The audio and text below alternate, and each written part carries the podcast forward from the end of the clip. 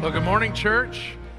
Pleasure to have each and every one of you with us this morning. My name is Pastor Tim, and it's my great privilege to say, at least for the foreseeable future, for the last time, open your Bibles to the book of Ephesians. We are in the end of our series, the sixth chapter, a letter that the Apostle Paul wrote to a group of uh, believers who were trying to understand who they were and their identity in a fallen and, and pagan world. And Paul writes to them and he reminds them of who they are in Christ. He reminds them of all the privileges and the position that they ha- hold as sons and daughters uh, of God, how much God loves them and cares for them, how He has equipped them and filled them with His Spirit, and how He longs for them to live in victory and not in defeat. In the last three chapters of this incredible letter, we have learned of the application of that. Once we know who we are and how God has uniquely equipped us for every good work that He has for us, now we are to go out and live in light of that identity, to live in light uh, of that truth. And the people of God in Ephesians were blessed by Paul's writing, and we've picked this letter up now 2,000 years set apart from its original writing, and we pick it up in a world of fallenness, in a world of lies and, and deception. And we ask the question, and we've done so over these many weeks who am I? Who am I? How do I define myself?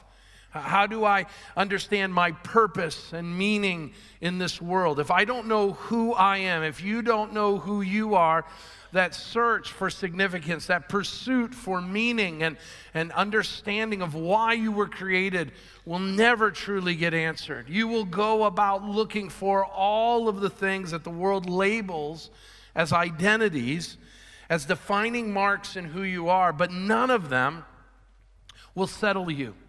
None of them will secure you in the place that God has created you to live and created you to prosper. And so God writes this letter to us through the Apostle Paul. And he wants the truths of this passage and this book to seep into our hearts and minds, to remember who we are, to know who we are, to be founded in the truth of who God has made us to be, and in doing so, to act and to respond and to live in correspondence to that identity, to that defining mark and purpose that God created us to have.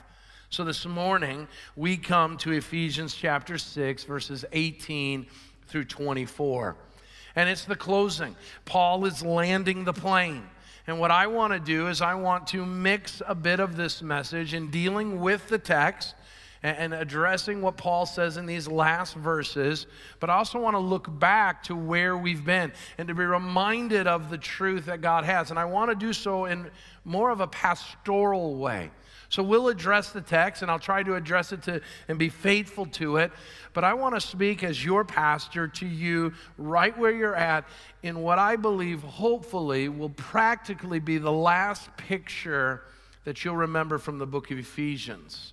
And I'm hoping that that practical picture will help you and will enable you to but not be knocked down by the lives of the world, the devil, and yes, even our flesh, but that you and I would live in victory, that we would live in power, that we would live by the Spirit of Almighty God and we would be able to stand strong amidst the war and the battle that we find ourselves in. And so, to that end, let's look at these last verses of this incredible book that we have been given, uh, the book of Ephesians. He says this in verse 18 praying at all times and in the Spirit with all prayer and supplication. To that end, keep alert with all perseverance, making supplication for all the saints and also pray for me that the words may be given to me and opening my mouth boldly to proclaim the mystery of the gospel, for which I am an ambassador in chains, that I might declare it boldly as I ought to speak.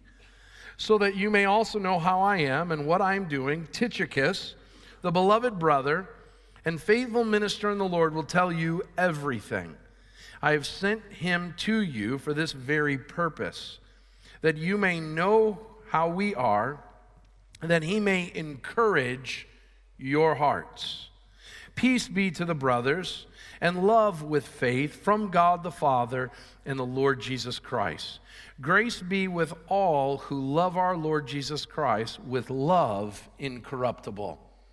In these last weeks, we have picked up this book of Ephesians, which writers gush over.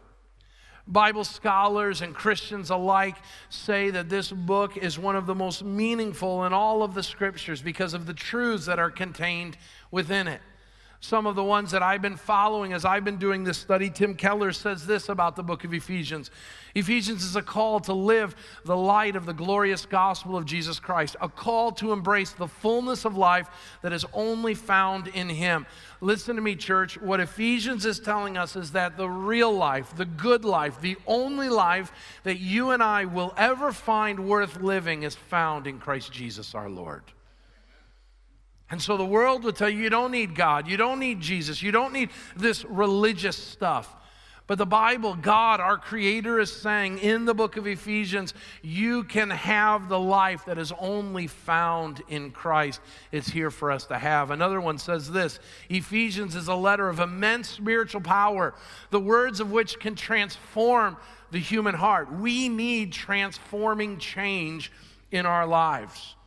The lies of the world, the devil, and the flesh will knock us down. But the truth of God's word is what transforms and changes us. And the book of Ephesians, I hope and pray, has done that. Another writer says this In Ephesians, we see the glory of Christ and the power is resurrection. And we are invited to participate in that power by faith. Did you know the Bible says in the book of Ephesians that the same power that raised Jesus Christ from the dead is alive in you by the Spirit of Almighty God? You have that kind of dynamite power within you. The same power that raised Christ from the dead is alive and well in every Christ follower today. And the book of Ephesians says you can grab hold of that. Finally, the last writer says this. He says Ephesians is a letter that reminds us of our spiritual blessings in Christ and challenges us to live in light of those blessings. We're going to learn today that we've been blessed with everything that we need. Everything you need in this life, everything that you need that's going to impact you in a negative way, God has an answer for. As Ephesians begins out in Ephesians chapter 1, we are reminded we are blessed by our God and Father in heaven, that He has blessed us with every spiritual blessing in heaven, that He chose us before the foundations of the world, that He predestined us as adoption, in adoption as sons of God we have been purposed by His grace. We have a purpose. We have meaning in our life because our Creator God has given us that. He has forgiven us of our sins. He has redeemed us in His Son. He has graced us upon every area that we need. He has given us His unmerited favor, and He has lavished upon us all wisdom and insight. And He has done so because He says we've obtained an inheritance. You and I have so much more in Christ than we could ever imagine. And what the book of Ephesians is written for is that we would know it and we would take hold of it. That we would know all that we have in Christ and that we would live in light of that. And so this morning, I'm going to uh, ask for you to challenge the lies you've believed and to begin to hear the truth of God's word. But let's pray and ask God's blessing on our time together. Father God, we come before you. We thank you again for this time. I ask for wisdom and discernment as you give me the words to say. I pray that it would be meaningful and impactful, that it would truly transform, and that it would change the way we look at ourselves, the way we look at you, and the way that we look at the lies and the uh, worldviews that are declared by the world and culture around us. Let us believe the truths and not fall for the lies, we pray. In Christ's name, amen. Well, I want to introduce you to a friend of mine, Karate Ken. And Karate Ken is my illustration today. My whole sermon is going to revolve around Karate Ken. And the reason why is I believe, as I've been teaching the book of Ephesians, that this is a lasting way for you to remember what God is wanting to teach us in Ephesians. Now, I had hoped for it to be different. I had bought through Amazon this little toy, and I was told I was getting two, at least what I thought I was getting two. And what I really got was one, but double sided. but because I don't want the guys to feel subconscious about the six pack, we're going to do Karate Ken. Okay? And so uh, my hope was is I was going to show you a contrast between the two. And so we're going to change that a little bit, and I'll write a bad Amazon review when I'm done. But for some of you, you have no idea what this is. What this is is something that we grew up with, and uh, for a lot of the older people in our in our congregation today, you know these as Weebles. Weebles. Now, if you're young, you're like, never heard of such a thing. Weebles were created to be a toy uh, that had to have a science behind it.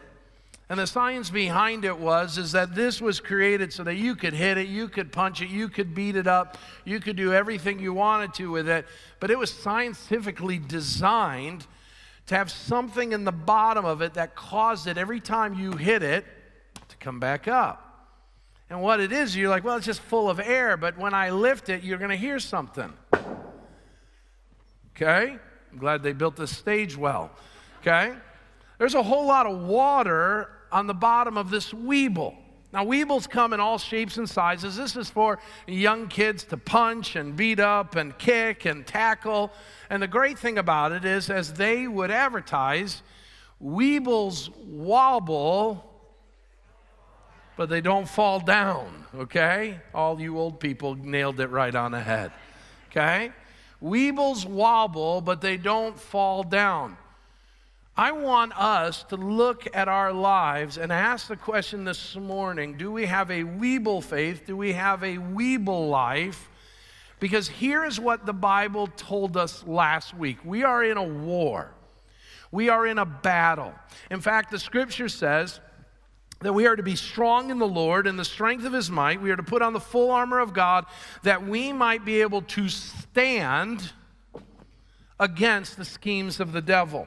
We learned last week that the devil uses three things himself, the world, that is, the world's ideas and thoughts and lifestyles and pursuits, and the flesh, that our flesh is corrupted because of sin, that we are given to sin more than we are given to holiness. And so the devil is waging this war against us, and he longs to knock us down.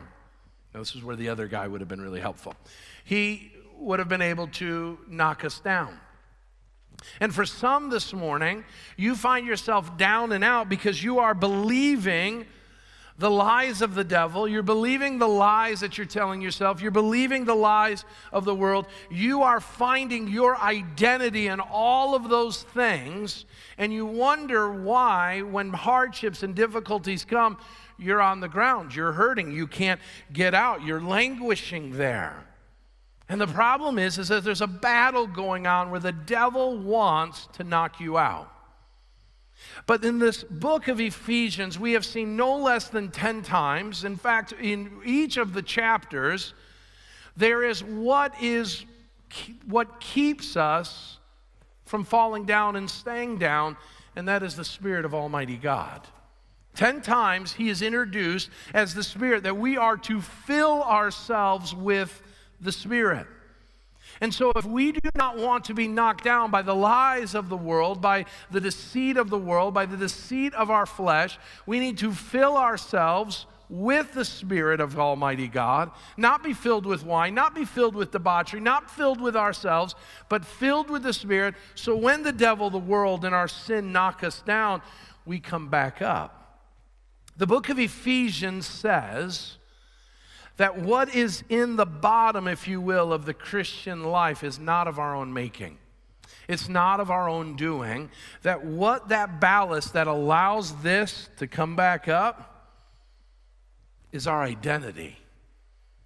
It is what I know of myself. It is what I know about myself, who I am, why I've been created, what God has called me and purpose for me to do. And if I have my identity founded in God's identity of who I am, when the devil knocks me down, I'm going to come right back up. But if I find my identity in the world's lifestyles, in the world's pursuits, in the world's places of significance, when I get knocked down, as the life alert bracelet says, I'll fall down and I can't get up. And for some right now, you're down and you're out and you're wondering, why is it that God has promised all of these great things and I'm not feeling very, very good about where my life is? And the question is, are you filled with the Spirit? Are you filled with the Spirit in so much as that when you get knocked down, you come back up? And again, it's not of your own doing, it's not of your own making. It is the power of God that is at work within you. To get there, my friends, you must identify yourself through God's eyes and not your own. Now, throughout the Bible, we have seen physical manifestations of this spiritual war. Remember, I told you we do not wrestle against flesh and blood last week, but we uh, fight against, we wrestle against principalities and, and uh, spiritual forces in the dark world. But they have physical manifestations and they come out, and we see them in the Old and New Testament. These spiritual things that take place, these lies they're used to knock down and cause people to be down and out. Let's start in the Garden of Eden.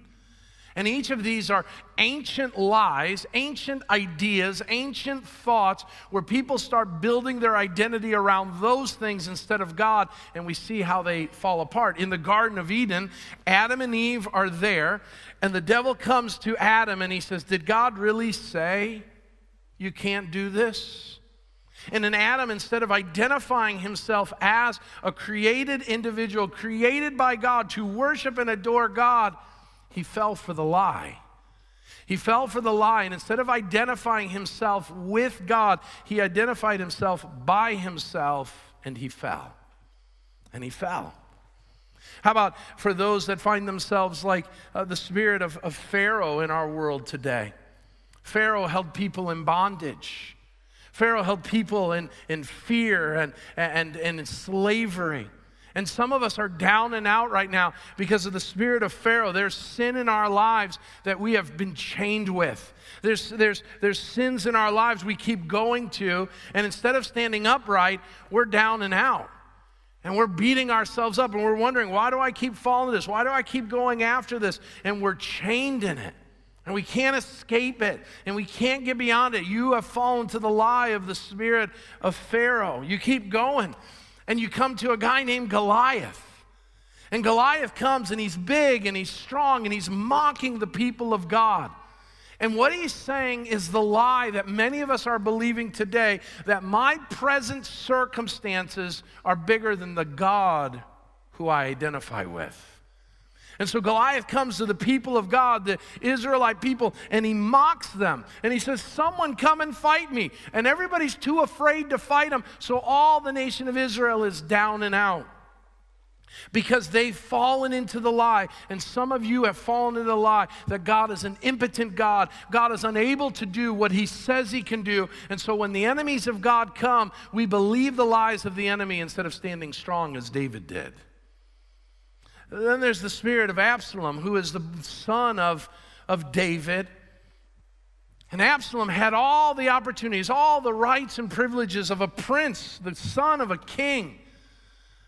But instead of believing who he was, instead of grabbing hold of the privileges and rights of who he was, he allowed himself to fall. And you know what did it for him? Anger, resentment, bitterness. And he went down and went after that. And some of us are, are down, laid down, not standing tall, not filled with the Holy Spirit, because someone did something to us a while ago and we've never let it go. And we've held on to it. And we're eating and drinking that poison as if it's affecting the person in an adverse way. And it's only affecting us. And we're down and out. And we're wondering why I'm not standing tall. At all. I'm not standing strong. And it's because we're believing the lie of Absalom. And we're living in this place of revenge and bitterness and wrath. There's the spirit of Jezebel in some of our lives. The spirit of Jezebel is this I can do with my body as I want. All kinds of sexuality, all kinds of perversion I can do. And Queen Jezebel did this. She said this, and Jezebel lived during the times of the prophet Elijah. She said this You get out of my way as I express myself. You get out of my way, and don't you dare tell me what God has to say about my expression. And so Elijah, this great and strong man, he starts believing the lies of Jezebel and the spirit of Jezebel, and he finds himself discouraged and heartbroken and downtrodden. He is given almost to death. He is ready to give up and give in. And some of you are down and out because you find yourself saying, Man, culture is so messed up. Things are so off kilter, they'll never be the same again. And who am I? I'm just one person. And you've allowed yourself to be down and out. The Bible's full of these spirits. How about the spirit of Herod? Herod's the king of, of Israel when, when Jesus is born. Word comes that the king of the Jews has been born in Bethlehem. And, and King Herod says, Listen, I'm in charge, I am king. And there are a great many people who are down and out, even though they feel like they're in charge, because here's what's happened they have made themselves king. They have made themselves God. And anybody, including Jesus Christ himself, that gets into the way of their self expression, of their understanding, of their pursuit of pleasure and want and pleasure of satisfaction, King Herod says this I'll kill anybody in my way of that. And you know what he does? He kills the innocents of Bethlehem, he kills the youngest and most fragile among us. And we live in a time and an age where we are willing to kill the innocent among us so that we can express ourselves so that we can have autonomy of our bodies. We can have autonomy of our lives. And the spirit of Herod is alive and well, and it's knocked a great many people down. Then there's the spirit of a church so you're like, well, I'm glad I'm in church. I don't have that spirit. I don't have any of those spirits going on in my life. And the Bible says there's a spirit in the church of Laodicea in the book of Revelation. And he says to a church of all places, You are down and out. And the reason why is you're lukewarm. You're neither hot nor cold. You think your religiosity is going to save you, it's going to fix you. You think that being here today, being a part of this activity, is enough. And Jesus says this I want to spit you out of my mouth. And so, with all of these spirits, here inevitably is what is happening. You and I, and I'm going to give you the benefit of the doubt because I would want it. You want to stand tall, you want to stand strong, but the devil, the world, and the flesh are knocking you down. And sadly, because I don't have the other guy, you're down and out. But here's what the book of Ephesians says more than 10 times, once in each of the chapters the spirits that are out in the world waging war against you have no chance against the Spirit of Almighty God. And we have the Spirit of God in us. And we are called to be filled by that Spirit. And we are called to allow that Spirit to fill us so that when we get beat up and knocked down in the world, and we are, some of you had some hard weeks this week and you're down and you've been beaten. Oh, can't do that. You do this and do that. And notice what the Spirit of Almighty God does. A weeble wobbles, but he does not fall down. We need that kind of faith. And the book of Ephesians was to give us the needed ballast to make us stand strong. And so, why do I need to know who I am? Because knowing who I am in Christ Jesus, my Lord, my Savior, my God, is the only ballast that will let you stand strong in troubled times. And this is why, listen, this is why in this generation, identity is such a big thing. Because the devil knows if I can get young people to not believe who they are in Christ, they'll fall for anything.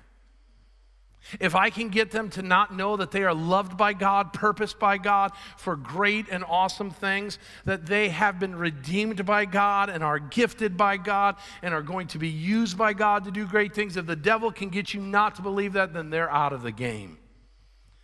But who can ever come against us? When we are founded and centered upon and grounded in the truth that I am a child of God, bought with the blood of Jesus Christ, filled with the Holy Spirit, awaiting the inheritance of a lifetime. When I know that and I'm founded in that, I'll be able to stand no matter what hits me. So, with that as our mark, how then would Paul end this letter? How would he end this letter for weebles who are wobbling? He will tell us three things.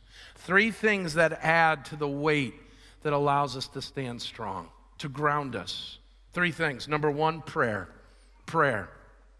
In verse 18, he tells us this. Mid sentence, after talking about spiritual warfare, he says the following I want you to pray at all times in the Spirit with all prayer and supplication to that end, you, I want you to keep alert and pray with all perseverance, making supplication for all the saints. And also, he says, Pray for me that it, words may be given to me to open my mouth boldly to proclaim the mystery of the gospel for which I'm in chains. I'm an ambassador in chains. I'm a, I'm a prisoner. He's writing from jail.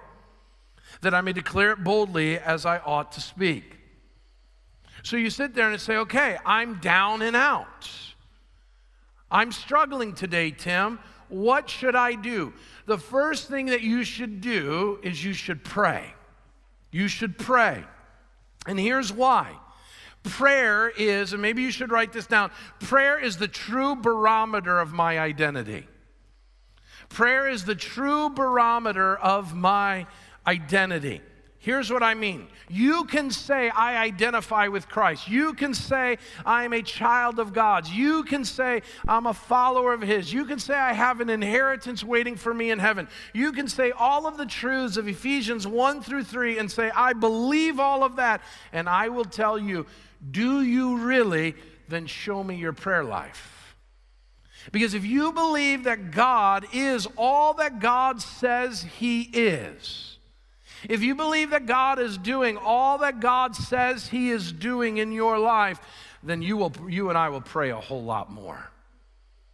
Because we will recognize our identity apart from God. We are fragile, we are finite, we are broken, we are foolish, we don't know what's going to come tomorrow. Uh, we are uh, beat up, we are abused, we are knocked down. We do not have what is needed and necessary for the fight. And so in prayer, prayer is the point of us saying, I can't do it, but He can. So prayer is the acknowledgement I'm down and out and I need someone bigger, better, stronger, wiser, greater than myself to get me back to where I need to be. And so Paul says, pray in all times, with all types of prayers, for all types of people. Be praying because you're not the only one down and out. And so you pray when you're down and out. You pray when your friend is down and out. And you lift up prayers and you say, God, here's our prayer life. God, Take us who are weak and make us strong. This is the problem with our prayers. We say, God, we're struggling, make me comfortable, make it easy. God says, What I want you to be praying for is that I would fill you so that you're able to take more of the fight and you're able to stand strong. And so what God is telling us is is that we need to be in tune with him. And so here's the thing, you might right away think, okay, well give me a plan for prayer. And here's the plan for prayer. When you're down and hurting, when you need a helping hand, does it sound religious to you? Does it sound rote to you?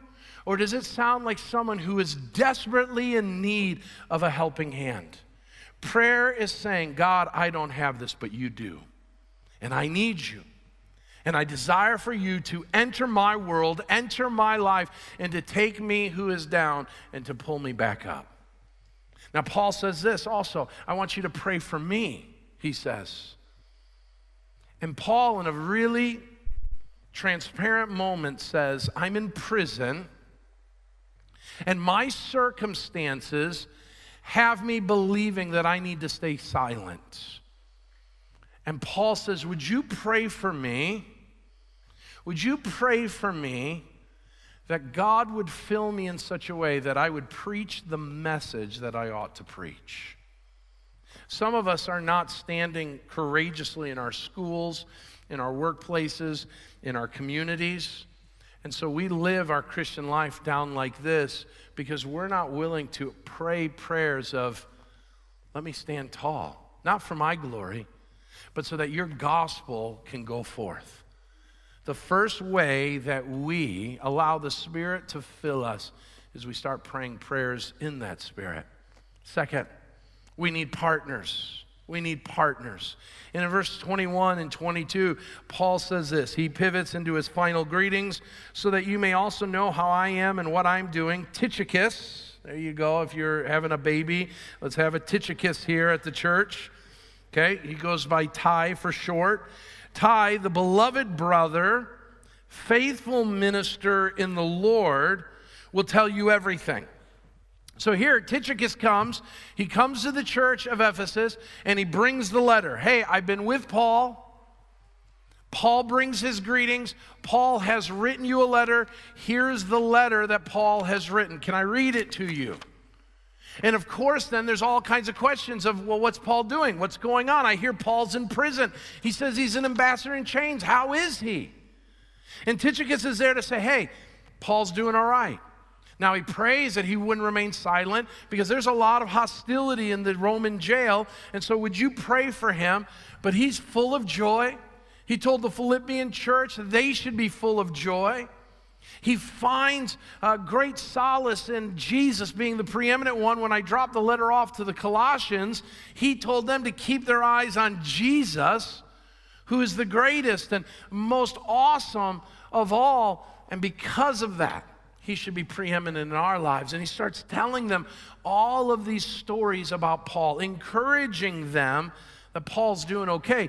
But notice that there's a purpose, there's a vision behind it. Here's this guy behind the scenes, and he says this I have sent him, verse 22, to you. I've sent him to you for this very purpose. That you would know how we are. So he's telling them how they are. But notice what he says. And that he might encourage your hearts. The Greek word encourage there is one who comes alongside and fills. One who comes alongside and fills.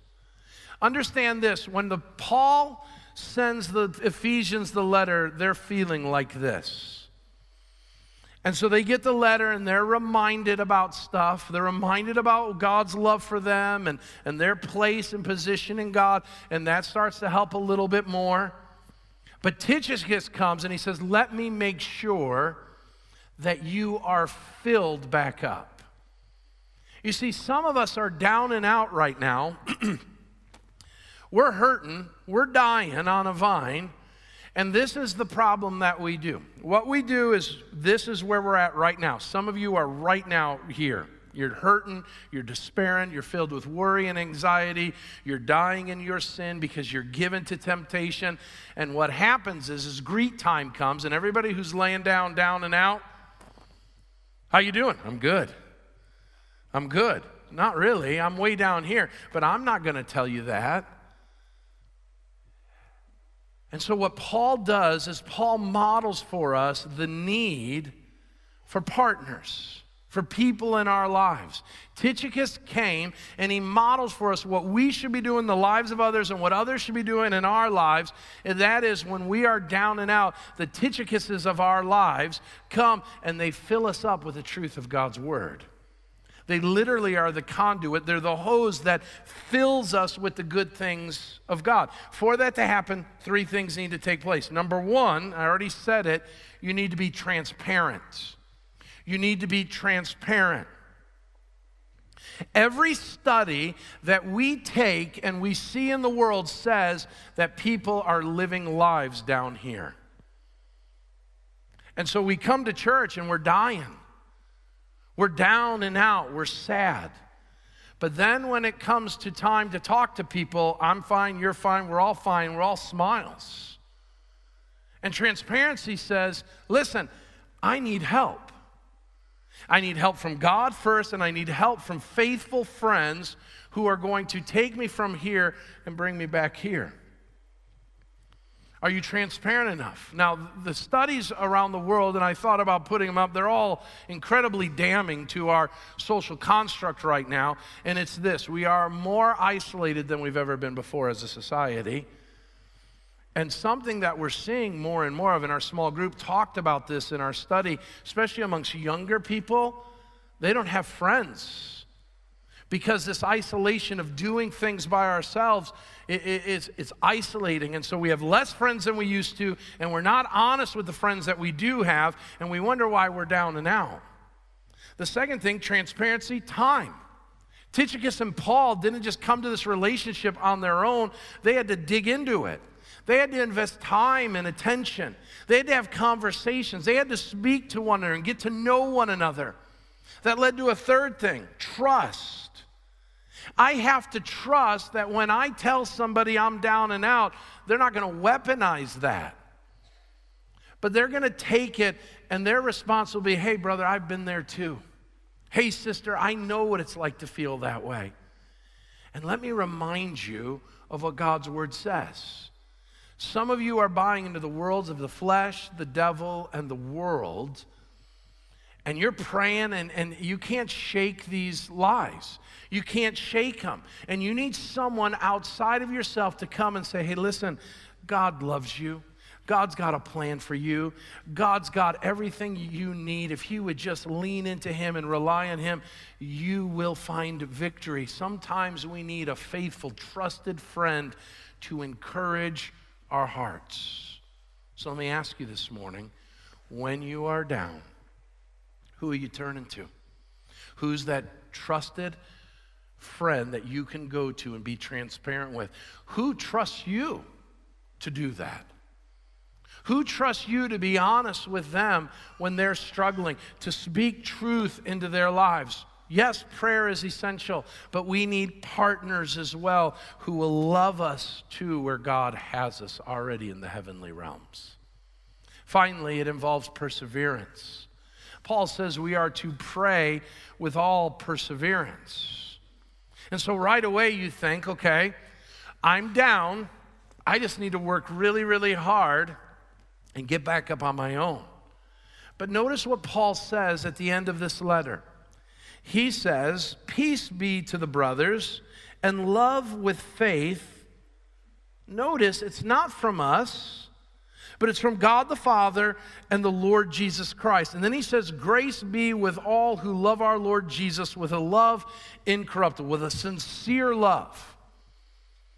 Here's how we know if we have a sincere love for Jesus that when we are down, we don't try to get up on our own through our own thinking through our own uh, might and power, through our own devices, but that we persevere, that when we are down, we get back up by the grace of Almighty God, by faith, reminded of God's love and the peace that we have with God. All of these gifts that God has given, we lean into that and say, God, I can't do it on my own. God, I can't persevere, but in your strength, with your power, with your might, I who was down now can stand tall. Are you leaning into that grace? That grace that reminds you of who you are. That grace that gives you the truth of God's word, not the lies of the world. As we close out the book of Ephesians, the question we have had to come to grips with is Who am I? Who am I? Am I who God says I am? Is that how I identify myself? Is that uh, what brings me significance? Or do I believe the labels and identities of the world that will only leave me knocked down. God says, as we allow by the Spirit of God to fill us, even when those lies come our way and knock us about and seem to push us away from His truth, that the Spirit of Almighty God will give you the ballast, it will give you the strength, it will give you the perseverance to stand strong. The book of Ephesians is telling you and I who we are and the victory that is found in that identity and that identity alone. Amen? So live in light of what God says you are of who God says you are. And when you do, and as you do, in growing measure and growing maturity, the darts and the ploys and the schemes of the devil, the world and your flesh will be no match for the mature spiritual view of who I am. I'm a child of God. Yes, I am.